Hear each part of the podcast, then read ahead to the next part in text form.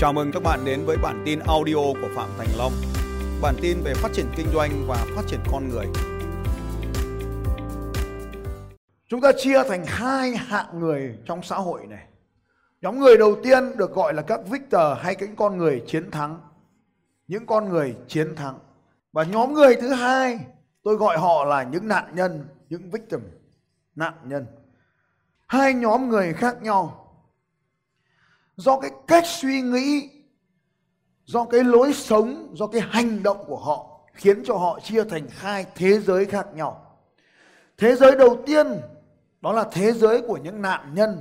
Họ luôn cho mình là nạn nhân của cuộc đời này. Cho nên cái việc đầu tiên là họ đổ lỗi.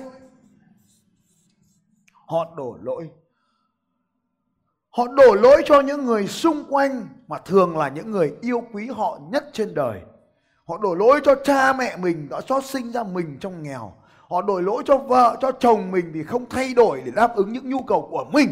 Họ đổ lỗi cho con của mình vì nó gây ồn ào, nó gây khó chịu cho mình. Họ đổ lỗi cho sếp vì không tạo ra môi trường làm việc tốt. Họ đổ lỗi cho nền kinh tế vì không phát triển theo ý mình Họ đổ lỗi cho chính phủ vì không tạo ra những điều kiện thuận lợi. Họ đổ lỗi cho mọi thứ trên cuộc đời này. Họ đổ lỗi cho con chó nhà hàng xóm sủa to, họ đổ lỗi cho con mèo nhà hàng xóm phá quấy, mọi thứ. Khi họ, ai đó đổ lỗi cho người khác, họ đã cho cái người khác đó cái quyền được ảnh hưởng tới cuộc đời của mình. Cho nên ở đây chúng ta sẽ thấy cuộc sống của chúng ta không phải được quyết định bởi những sự kiện. Có rất nhiều sự kiện cùng xảy ra trong cuộc đời này vào cùng một thời điểm. Trời có thể nóng, trời có thể mưa, trời có thể bão, trời có thể có covid. Nhưng sự kiện không phải là cách ảnh hưởng đến cuộc đời của chúng ta, mà cách chúng ta phản ứng với những sự kiện. Nó mới tạo nên cái kết quả. Cách mà chúng ta phản ứng với các sự kiện mới tạo nên kết quả.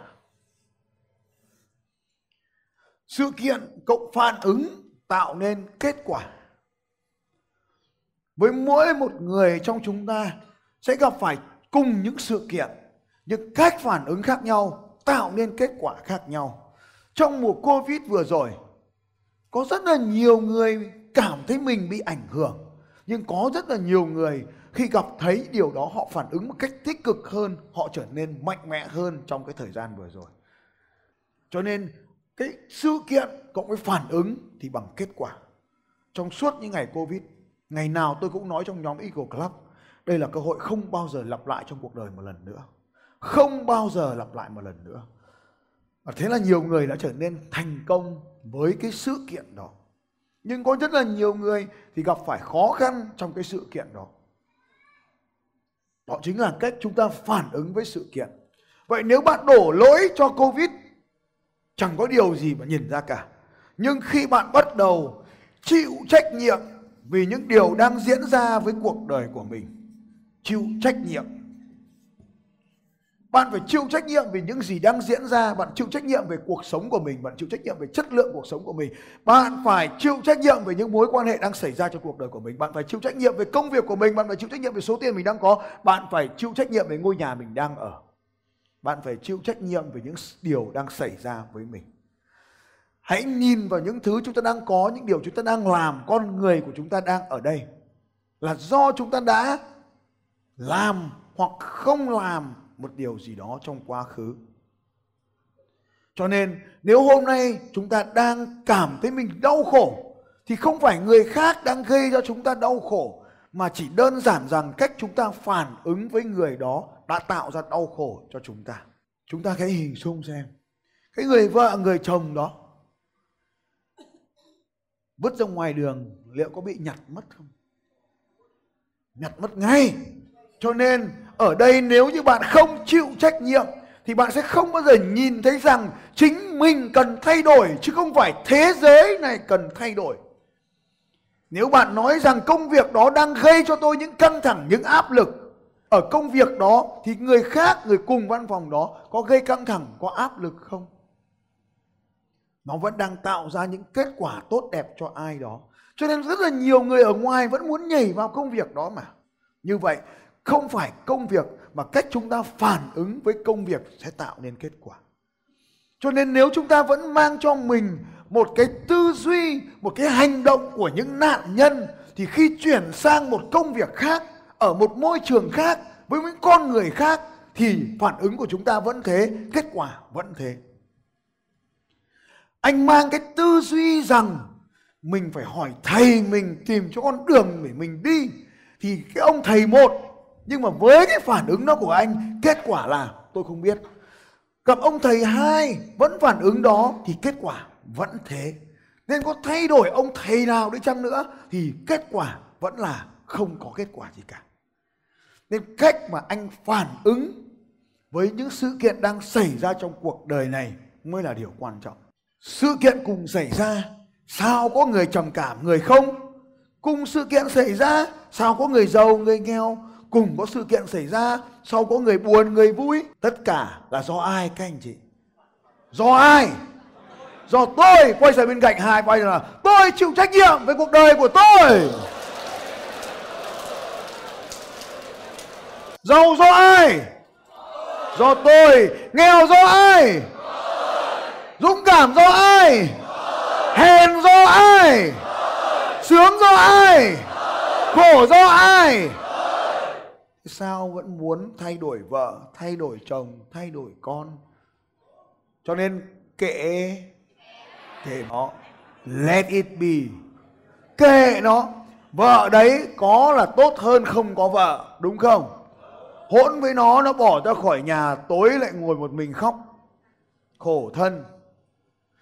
Cho nên có vợ là tốt hơn không có vợ rồi. Nên đừng có cố phải biến đổi cái điều gì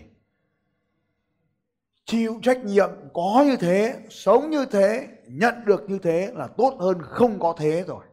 Có đổ lỗi cho vợ nữa không? Có đổ lỗi cho chồng nữa không? Ờ, có chồng là tốt hơn không có chồng rồi. Có đổ lỗi cho con nữa không? Vì con mà tôi không đi học được nói nữa không? Vì con tôi không đi làm không? Không bao giờ được nói như vậy. Con cái không bao giờ được đổ lỗi cho nó nó không bao giờ là rào cản, con cái là động lực để cho chúng ta tiến lên. Cho nên đừng bao giờ nói, tôi có con nhỏ, tôi không làm điều này, tôi không làm điều kia. Không phải. Có con, cho nên ta phải làm điều này, ta phải làm điều kia. Không phải vì cho ta nữa, mà cho cả con cái của chúng ta. Được không anh em ơi? Quay ra bên cạnh hai vai, tôi chịu trách nhiệm về cuộc đời của tôi.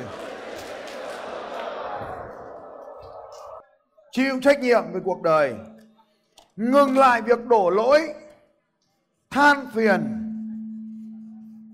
Nóng quá, lạnh quá. Ngày đầu tiên chúng ta đến đây với điều hòa, nó hoạt động hết công suất, nó gây ồn, nhưng nó vẫn nóng. Chúng ta vẫn học bình thường. Đó là điều khác biệt rất lớn so với đám đông ở ngoài kia. Không than phiền về bất kể điều gì. Khi chúng ta than phiền về điều gì, vũ trụ hiểu rằng ta không muốn có cái điều đó. Nó sẽ lấy đi của chúng ta chúng ta than phiền về ông thầy mình. Ông thầy sẽ không còn ở đó nữa, sẽ mà ông thầy cho học trò khác. Chúng ta than phiền về vợ mình, chồng mình. Vũ trụ hiểu rằng mình không cần người vợ đó, không cần người chồng đó nữa. Nó sẽ lấy đi cho người khác. Khi chúng ta than phiền về công việc đó, vũ trụ hiểu rằng ta không cần công việc đó nữa. Vũ trụ sẽ lấy đi và mang cho người khác. Thay vì than phiền, hãy biết ơn thay vì than phiền, hãy biết ơn mọi thứ xảy ra cho cuộc đời của bạn. Dù nó là khó khăn, dù nó là đau khổ, thì những điều đó cũng làm cho bạn trưởng thành hơn. Những khó khăn đó, để tăng sức chịu đựng của bạn, làm con người của bạn trở nên lớn mạnh hơn. Cho nên, càng có nhiều khó khăn, con người càng trưởng thành là vì vậy. Đổ lỗi, than phiền, bao biện. Chúng ta đến muộn là vì chúng ta đến muộn không đổ lỗi, không than phiền, không bao biện. Không vì tôi phải mua đồ cho nhóm của tôi, không vì nói tắt đường, đi muộn là đi muộn để lần sau tiến bộ lên. Nghèo là nghèo, không bao biện tại vì, không bởi vì, không có lý do nào ở đây cả. Nếu bạn có muốn kết quả thì đừng bao giờ, nhưng nhưng đó chính là bao biện. Bạn chỉ cần vế trước, không cần vế sau. Đổ lỗi, than phiền, bao biện hãy hành động thì mới có kết quả. Đừng giống như những người ở bên dưới này, đó là thờ ơ. Những kẻ nạn nhân, nó sẽ thờ ơ. Thờ ơ thì luôn phải trả giá. Nói to lên, thờ ơ thì luôn phải trả giá. Quay sang bên cạnh hai vai rằng là thờ ơ thì phải trả giá.